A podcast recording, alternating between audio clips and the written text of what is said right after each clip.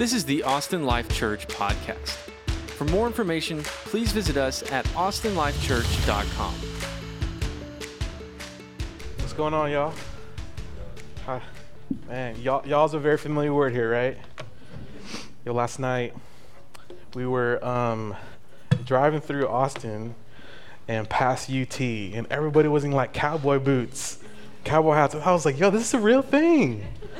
This is a real thing. I'm from El Paso. Now you would think that.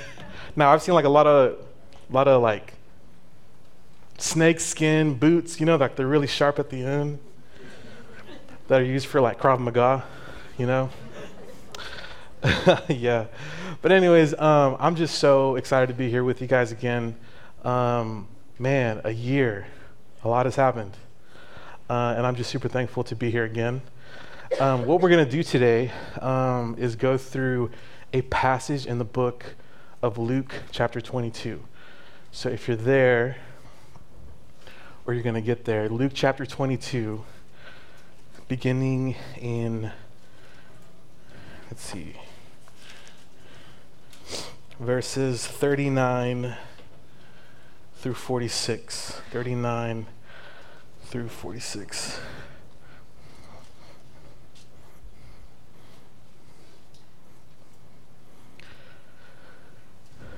All right, so um, I'm going to read the text and then we'll just jump in into what I have to, for today, okay? All right, uh, Luke chapter 22, verses 39 through 46. It says, And he, which is Jesus, and he came out and went, as was his custom, into the mountain Olives. And the disciples followed him. And when he came to the people, he said to them, Pray that you may not enter into temptation. And he withdrew from there about a stone's throw and knelt down and prayed, saying, Father, if you are willing, remove this cup from me. Nevertheless, not my will, but yours be done. And there appeared to him an angel from heaven, strengthening him, and began, or in being in agony, he prayed more earnestly, and his sweat became like drops, like great drops of blood falling down to the ground. And when he rose from prayer, he came to the the disciples and found them sleeping for sorrow. And he said to them, Why are you sleeping? Rise and pray that you may not enter into temptation. Uh, God, I just, I just ask for your um, favor, not on me, God, but on everyone here. God, that they would see who you are through this text, God, that they would see how much you care for them, how much you love them, how much you desire them to be conformed more to the image of Jesus. Father, I pray that whatever distraction is in their brains, thoughts about school or you know that cute guy or girl that they met at the game last night. God, I just pray, God would would would those cowboy boots be out of their minds tonight? Would be out of their minds today, God. Um, God, would you help us, God, learn from who you are?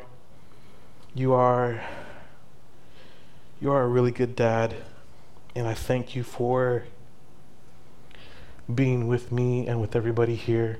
God, would you help us know you better so that we can love you better? And ask this in Jesus' name. Amen.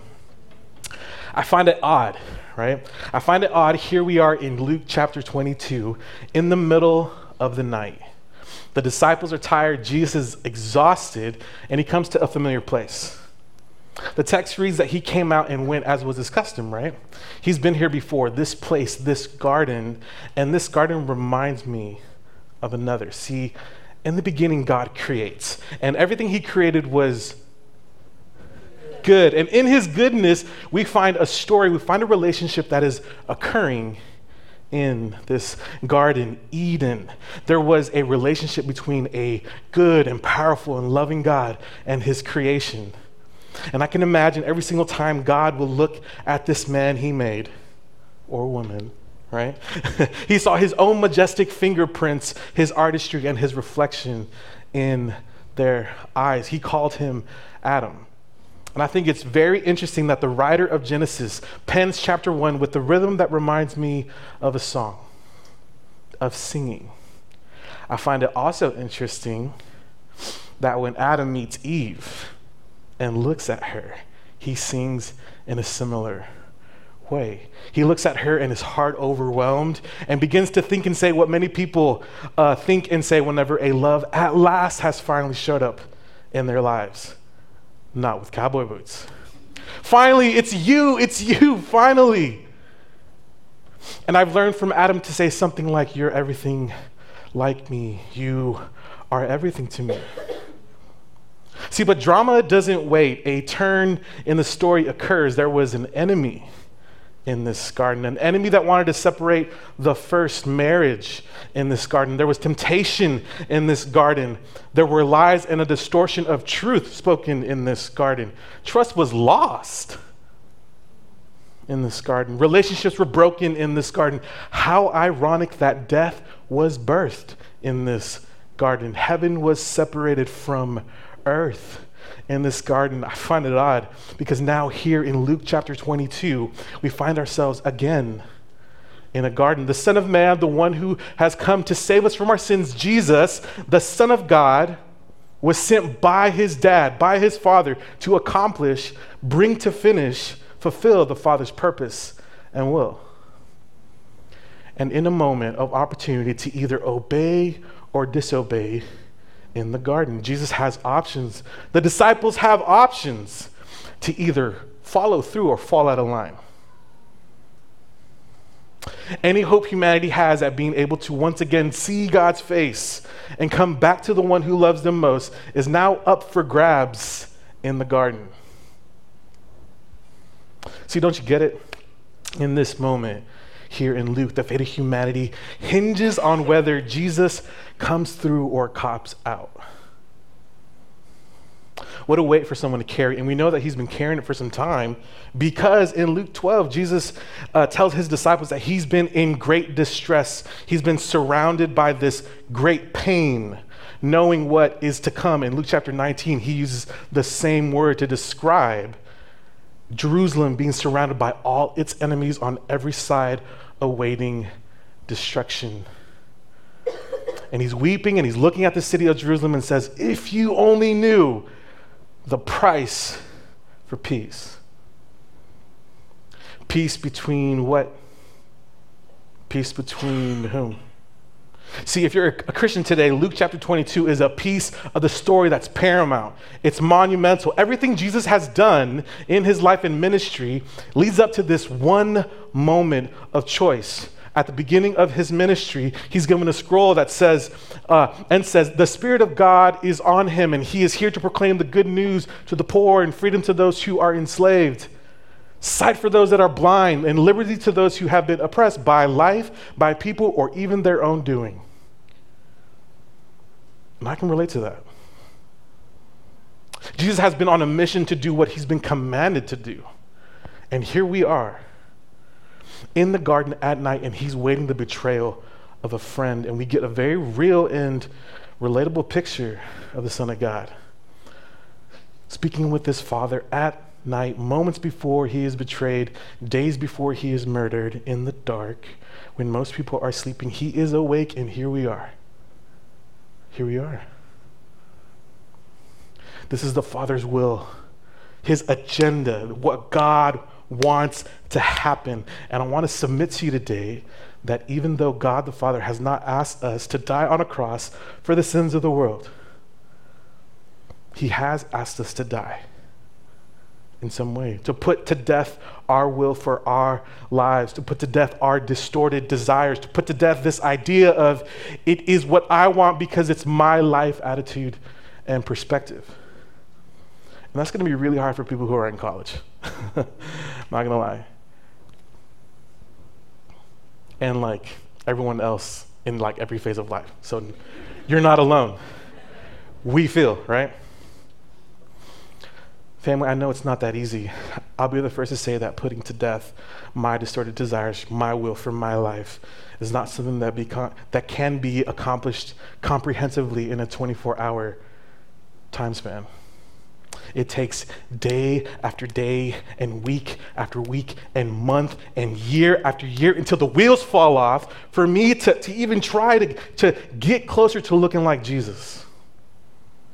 See, God has a purpose and will for Jesus. He did. He sent him on mission. And he also has a purpose for you and me. Anyone who now claims to be under the banner and lordship of Jesus has been given spiritual gifts, blessings, favor in some way, not prosperity or all the money in the world. And he's given us each other to move towards looking more like Jesus. God desires, and I'm confident in this, God desires to bring heaven to earth, and he desires to use us he invites us to be those that bring this heavenly will on earth here in Ridge Tech, in Austin, or wherever 35 took you or takes you after this. All right? Luke 11 states, Our Father who is in heaven, your name is holy and separate. Your kingdom come, your will be done on earth as it is in Now, this is before the garden. Do you see this? Luke is preparing everybody, and Jesus is giving them the example. Jesus is praying, God, your name is separate, and your name is tied to your kingdom coming. So I'm going to ask that your kingdom will come on earth. I want the king, Jesus is praying for the kingdom of God to push through earth as it is in heaven if you know his name, then we should be about his kingdom here on earth. There is a tie, there is no disconnection there. If you've been living life for self, which I understand, it's not a one moment of turning, it's a constant, my will, oh my gosh, please God, help me. Over the last few weeks, we've been asking the scriptures, well, actually, we haven't. I've been asking the scriptures to teach me how to pray. And I, I want to ask you, like, how do we pray in a way that helps pr- bring God's heavenly will and purpose here to Rich Tech, to Austin, or to wherever 35 takes you? Today, I want us to observe in Jesus' prayer here in the garden at night when he's all alone. I want us to see his humanity and I want us to see his heart and I believe that Luke wanted us to be impacted by an example that Jesus set for future disciples, which is, guess what? As me and you, fam. And I don't really care what color you look like. To imitate what we see in the text. How did Jesus pray in a way that helped him bring God's heavenly will here to earth? When I thought about this text, in my mind, if I close my eyes, I kept on just seeing Jesus having these giant ropes. And that brother just flung those ro- ropes on heaven like a hook. And he's having those ropes, kind of like Samson, but like not. you know, because, you know, Samson's imperfect and Jesus is not. All right. and I don't think Jesus has long, had as long as hair as Samson, no disrespect. And he pulls down these ropes, and here comes heaven crashing down, making everything beautiful once again. And so, here we go, all right? Luke chapter 22, verses 39 through 46, his humanity, all right? Let's look at verse 39. And he came out and went, as was his custom, to the Mount of Olives, and the disciples followed him. See, Jesus had habits. This was something that he constantly did. And this is not the first time. Literally, like a chapter or two before this, it says that he was continually going out, going from garden to temple, from temple to garden, from garden to temple, temple to garden. And there was no Uber, just sandals and sweat and bunions. God help me. All right habits that he came and went, he went and came. And this is a familiar place. Now, this is not text here, but this is just my opinion, John Baptiste's opinion. In an earlier chapter in Luke, had said that Jesus, this is right before the disciples are being taught to pray. It says, and it went to a place that that that it was like the place for Jesus to go. Now, my perspective is that whenever he taught the disciples to pray, it was possibly the garden and here we are, moment of truth, fourth quarter. We're actually on the field playing for the game. All right. Practiced. This was practiced and it was a part of his life. It was on the daily. And then Jesus asked them something really interesting. He says this in verse 40. And when he came to the place, he said to them, Pray that you may not enter into temptation. Pray so that you do not enter into temptation. The purpose of prayer helps people avoid falling in temptation. Okay, all right, solid. So we got a habit and then we got a heart, right? We got what we should be doing and then how we should be doing it, right? I, when I pray, I don't want to do a temptation. Well, let me ask you a question. What's the temptation here? But let's not turn to the disciples because this is, this is an interesting story. It doesn't look to the, the disciples right away, it looks to Jesus. What happened with Jesus? That's a great question, John. 41. And he withdrew from them about a stone's throw, and he knelt down and prayed, saying, Father, if you are willing, remove this cup from me. Did Jesus experience temptation? If so, what was it? Let me read that again. And he said, Father, if you are willing, remove this cup from me. Let me just translate it. If you are willing, take this away. See, we tend to breeze right over this um, and then just get to like the blood part because that's super weird, right? It's super crazy and kind of like, Luke, what are you doing? But then I like remember, oh, he's a doctor. So, yeah, of course, he would mention something like that, right? Uh, but we tend to breeze right over this request because it's a short one. But the tense in Greek actually shows us what he was constantly saying over and over and over and over and over again all night. Remove this from me. To paraphrase, take this away from me. Get me out of this. I don't want to do this. I don't want to go through with this. And it wasn't like one of like modern prayers where it's like maybe like a minute and 30 seconds or maybe like 3 minutes. He was doing this for hours and hours and hours all throughout the night. If Jesus doesn't go through with this, what happens to us? Do you realize that if he leans into this desire to self preserve, to have his emotions and pain and anxiety lead the way, there is no hope for you and me. Everyone is still dead in their sins. There is no help or rescue. Everyone gets exactly what we deserve. separation from God, uh, and that's a hell all on its own.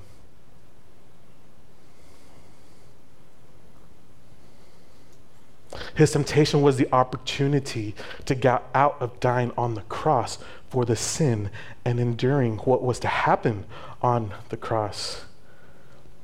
Have you ever asked a request like this or made a request like this to God? God, I don't want to do this. Take this away. Please don't. Help me. I don't want to I don't want to go through with this. Please, not today. It's interesting to note that earlier in Luke 4, whenever Jesus was full of the Spirit, this is right before his ministry, full of the Spirit, the Spirit led him into the wilderness. This is where Satan tempts Jesus three times. And all three times, Jesus shuts Satan down. At the end of that story, it says that the devil left Jesus until an opportune time. If there was any time to tempt Jesus and get him to fail at a, doing God's business, it's right now. While he's anxious, his soul is in anguish of what's to come, his body is dripping in sweaty blood. And I Googled that sweaty blood. Hematidrosis. That's a real thing, y'all. Now, I wouldn't recommend clicking on the images because that's where I draw the line. And I definitely don't want to go to the, what's that website whenever you get scared that you're going to have like all these crazy, we- yeah, WebMD? More like, come have a heart attack, WebMD. Uh, um, yeah, I don't want to do that because you know. Uh, but, but but yeah, this is this is the time. Listen, if this if if the devil's thinking, man, what's what's going to be the best time? Oh, I know, the moment where he wants to cop out. He's asking God to remove, to take it away, to let him pass on being a sacrifice for the sins of the world. Now, I wonder how many of us are actually aware that maybe the temptations we currently face and the opportunities the enemy has already calculated. I wonder if we realize that those opportunities were actually specific calculations waiting for the right time to get you in a place of despair, anxiety, anguish, frustration. I don't want to do this. There, right there as Christians, an aspect of the will of God is for us to be conformed to the image of His Son.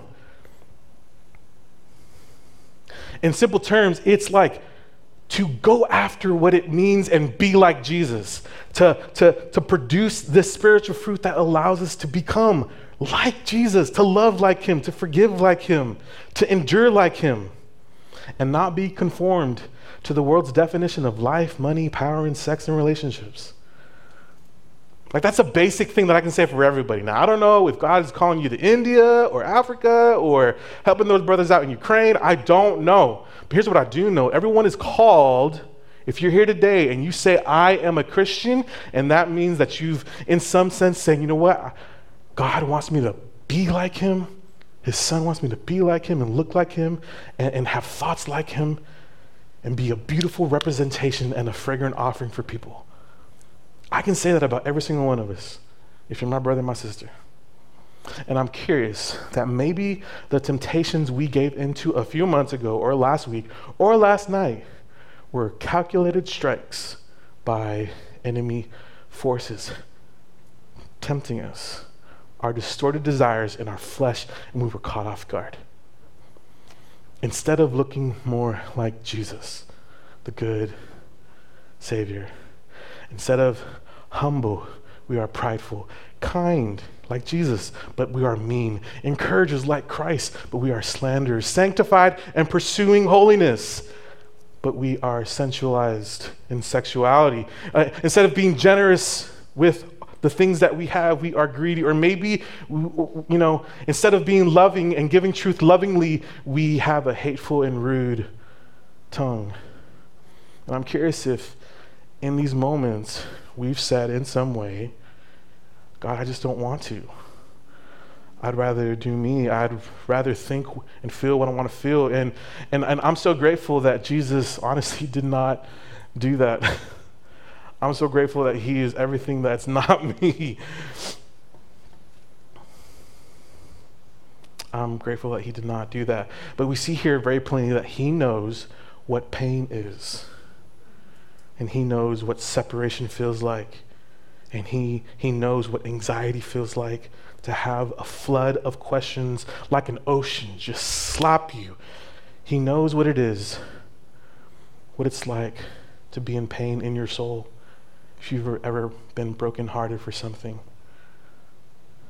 his physical body not feeling as it should for all people who may be experiencing a physical illness or chronic illness. He knows to be in a crushing anguish. He just understands. But we see here very plainly, he knows. He knows. Jesus was a man of habits, and these habits were intentional and consistent. What we do as habit truly impacts our heart. I want us to see this next move and observe the heart of Jesus in the midst of temptation, all right? All right, 42, 42b. For those who just want to just look up here by the second half, all right? Second half, 42, okay? 42. It says, um, Nevertheless, my, not my will, but yours be done. That's a bar, all right? Jesus admits that there's two wills. This is great news for us. Are you thinking, John, like, what are you crazy, man? Like, what kind of what kind of breakfast burrito did you, did you eat this morning? Barbacoa, and it was amazing. It was delicious. Oh, palenque? Palenque. That's what I'm talking about. Jesus has two wills. He is confronted with this decision. For people that think that Jesus just kind of like stormed the castle and was like, all right, we're going to do this. Cross, let's go. Let's go. You know what I'm saying? He didn't do that. This brother was in the garden, his soul was crushing, and he says this Nevertheless, um, not my will, but yours. There are two things in tension here in this verse. And so much in being in agony, he prayed, guess what? Look at the look at the text. And there appeared to him an angel from heaven strengthening him, and he being in agony, he prayed more earnestly. I love that sweat became like great drops of blood falling down to the ground. And this is very specific. Like I said, Luke was a physician, he was a doctor. That dude was OG. You know what I'm saying? Like white coat, all right? All right? And, and, and, he was going through so much stress and turmoil, and the blood vessels pop near the sweat gland. It's all coming out. I Googled it, y'all, all right? And, and Jesus is in the fight for his life. The sins of the world are on his shoulders, and it is a weight that no one can imagine. But he says, Nevertheless, not mine, but yours. In his agony, in his pain, in his exhaustion, and his anxiety, and his crushing, he prayed more vulnerably more honestly and more intently with conviction to accomplish the mission the mission that he was sent on. And I honestly believe that Jesus submitted his will to his dad, saying, Nevertheless, not mine, but yours, because he wanted to love his father this way by submitting to his will. See, when someone knows and experiences they are loved, on the regular. I know that we're still kind of ratchet out here, all right? But, but, but when someone knows and experiences they are loved, they will likely desire and do what someone has asked them to do. And I say that very carefully. But here's what I'm getting at Jesus once said, If you love me, you will obey me, right? If you have love for me, you will obey me. Meaning this if you love, if you have love for me, with love comes trust. And you know that what I ask you to do is out of my love for you and my best interest for you. You will do what I've asked you to do because you know I have good intentions, thoughts, actions for all of you. See, submission to someone's will comes when, out of love, a person trusts the person who is requesting. That's why like relationships are so beautiful. And that's why hot topic word submission that's why submission is so beautiful. When imagine imagine a guy that has like Adidas shoes instead of cowboy boots or cowboy boots if you want. But like imagine that brother coming up to his girl and be like, you know what? I would sacrifice everything for you. So I can just be kind to you, be there for you, lift you up. And imagine his lady, his shorty, his ride or die, looking at him and be like, baby, you wear those boots. I love you. And I, I want to I want to support you. I want to back you up. And if someone says something, you better know that I'm going to be there. right? Right? Imagine how beautiful that is. The heart of a son trusted his father. Jesus trusted his dad. And because he trusted his dad out of love, when at the cross, carrying my sin, carrying your sin, carrying the sins of the whole world, and died for the things that we did. And he did not. And because of trust from love, we have hope. We are no longer dead in our sins. We have an opportunity to choose beauty instead of laying in our ashes, in our messes that we make. Redemption. It's a beautiful story, and the story is beautiful because the Son of God trusted his Father and followed through. So, how did Jesus pray in a way that helped him bring God's heavenly will the Missio Dei, the mission of God, the ongoing story of redemption, the light pushing out darkness here to earth. Well, let me show you. This is our text. Yo, look at those shoes. Bam. All right. All right. Look at this text. All right. This is what I'm going to do. My sister Sarah, drop that beat. All right. You can't really see it, but look. uh, we're going to work with this, sis. All right. So um, that's not her fault. It's like the lighting and stuff. Um, but yeah, if you look on the right, it says, pray that you may not enter into temptation. Let's look at the second time uh, prayer is mentioned here. Uh, look at verses 44. And being in agony, he prayed more. Okay, great. Um, look at verse 45 next time. And when he rose from prayer, he came. And then verse 46, he tells the disciples, Why are you sleeping? Rise and pray, that you may not enter into temptation. John, what are you trying to show us?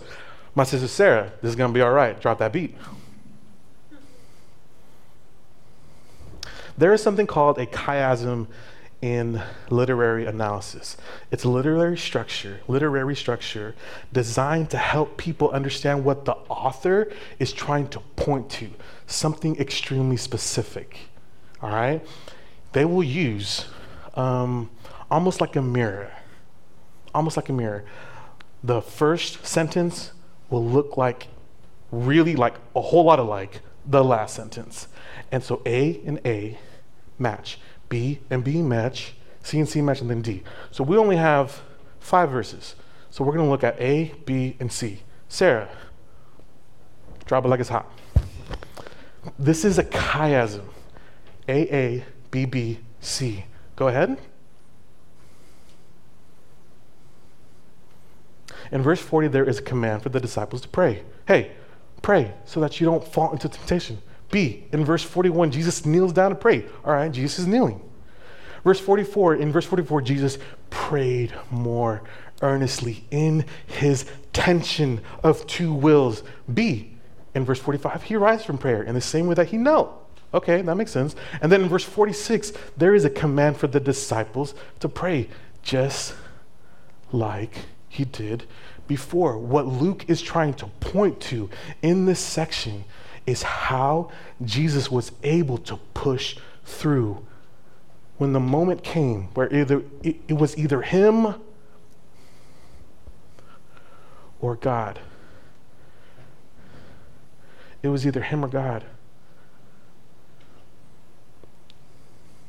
The idea of praying more earnestly it's this idea of sincerity, of having qualities of steady purposefulness, all right?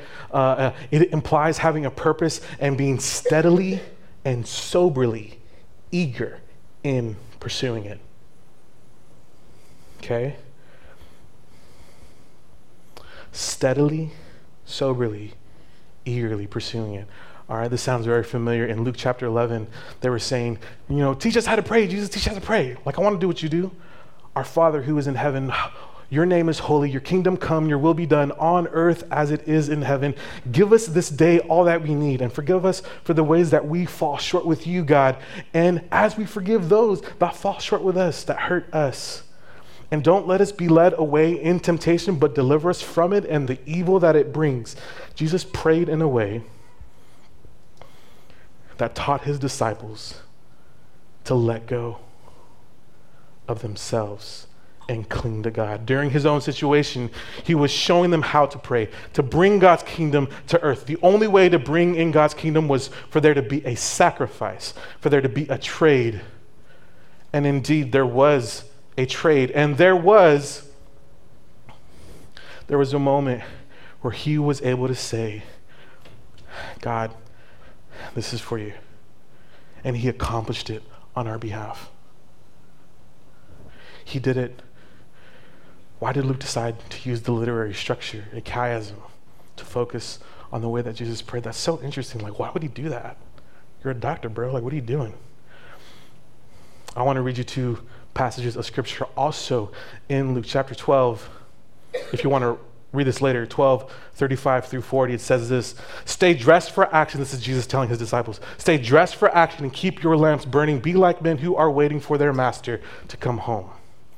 Blessed are those whom the master finds awake when he comes. Jesus is commanding them to stay awake. You don't know when the Son of Man comes, and he wanted to, uh, uh, his servants and disciples to be awake for anything, all right? Uh, chapter 21, verses 34 through 36. Jesus says, Watch yourselves, lest, lest your hearts be weighed down with dissipation and drunkenness and cares of this life, that the day come upon you suddenly like a trap. For it will come upon all who dwell on the face of the whole earth. But stay awake at all times, praying that you may have strength to escape all these things that are going to take place. And this last part to stand before the Son of God. Stay awake, pray, don't stop. Be alert, which is really interesting because a lot of things in this world really take our attention.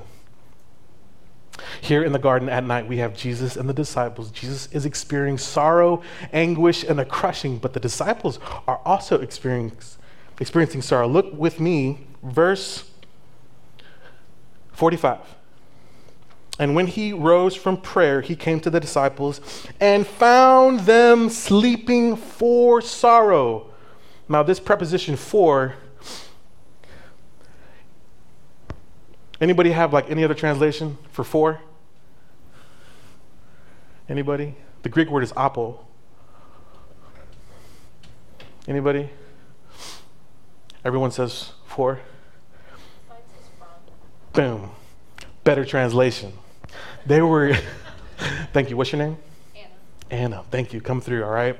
Listen, Luke is saying they fell asleep because they were they, they were so anxious and and and and, and uh, they were just dealing with a lot. They were sad too. They were sad too, and they fell asleep in their sorrow because of it. It's too exhausting to deal with the pains of this life. I'm just gonna go take a nap. And for me, like I kind of like resonate with the disciples. I'm like, you know what, man, forget this. All right, I'm gonna go take like a like an hour and a half. I'm single, I don't have family, so like, you know, I don't I don't have that privilege. I mean, I do have that privilege. My friends don't. Okay. Um, so how do we pray in a way that helps God, helps bring God's heavenly will here on earth to Tech Ridge, to Austin? How does Austin Life bring love to an earthly community here in Tech Ridge? Well, let me submit to you that we pray like Jesus did. All right? These are the four things that I would recommend you write down. If you leave with nothing today, leave with this and the PDF that I'm about to give you. All right? Vulnerably.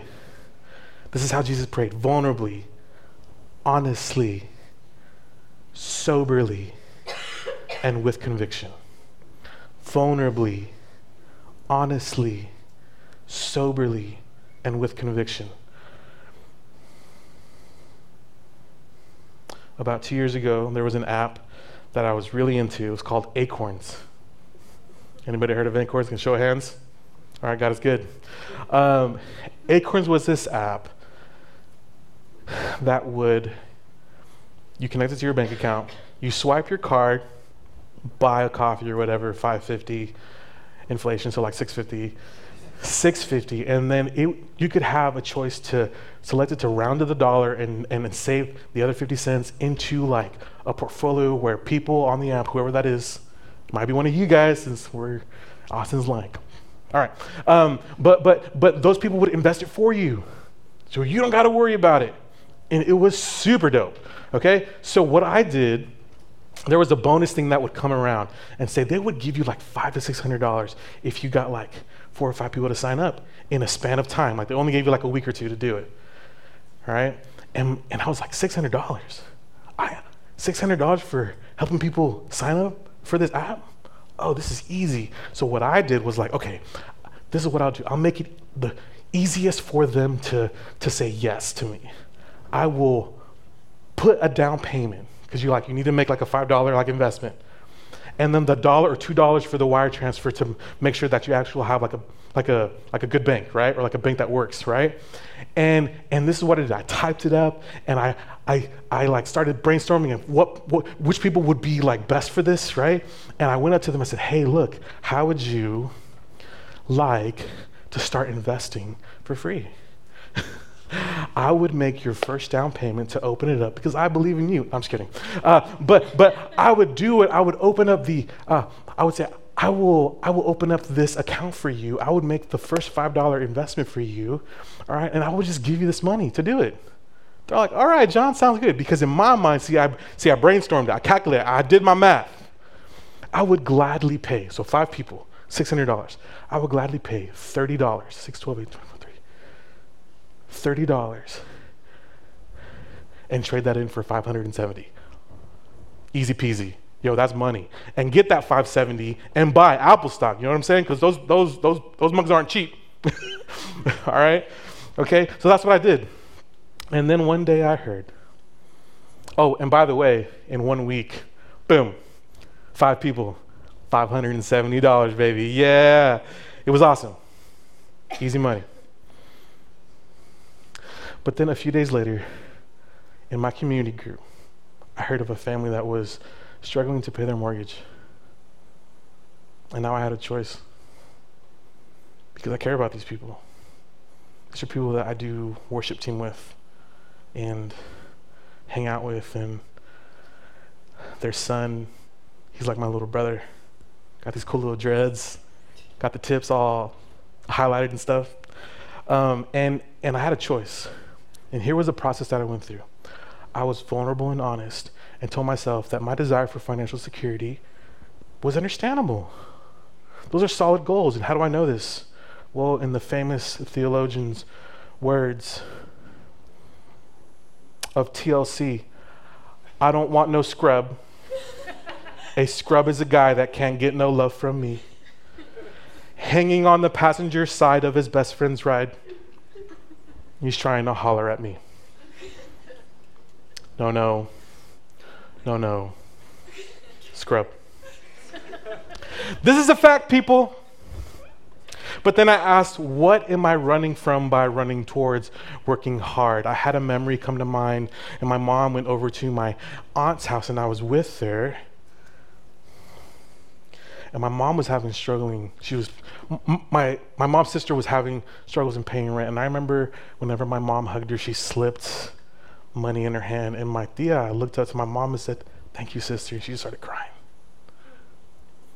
And for some odd reason, that memory sticks, and a lot of my childhood doesn't. but in that moment, there I was, and I was like, "Oh no, Tia's in trouble." And if I'm honest with myself, I saw my family suffer financially, and it hurt my heart and I move towards hustling now and getting ahead now because I'm trying to avoid the underlying feeling of hurt that comes with not having enough and the people that I care about not having enough. I don't want that. And then I asked myself, what does God say about money and about worrying about finances?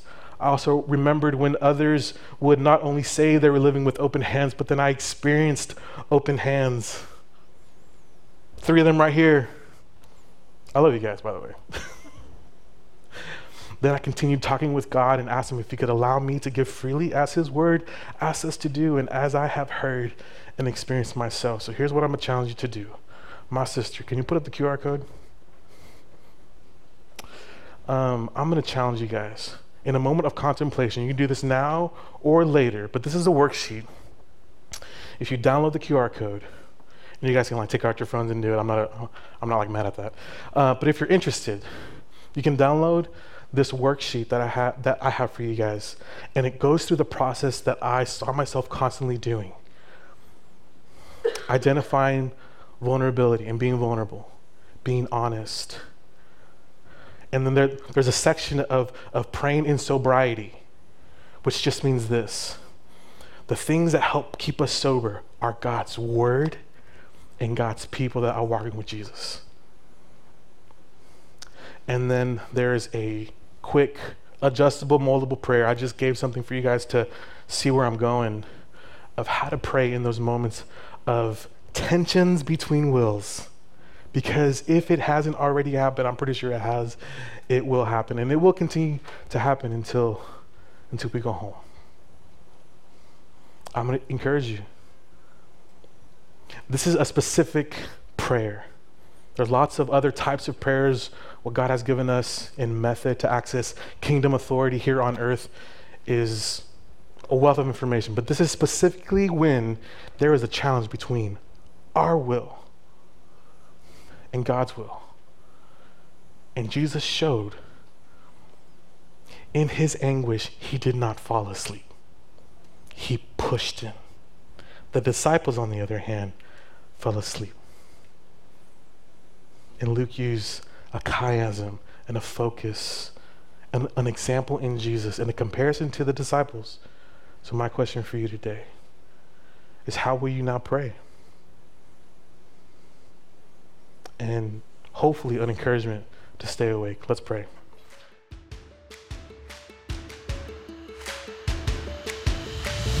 Thanks for tuning in to the Austin Life Church podcast. To help support us, please take a second to rate and review us on iTunes and visit us at austinlifechurch.com.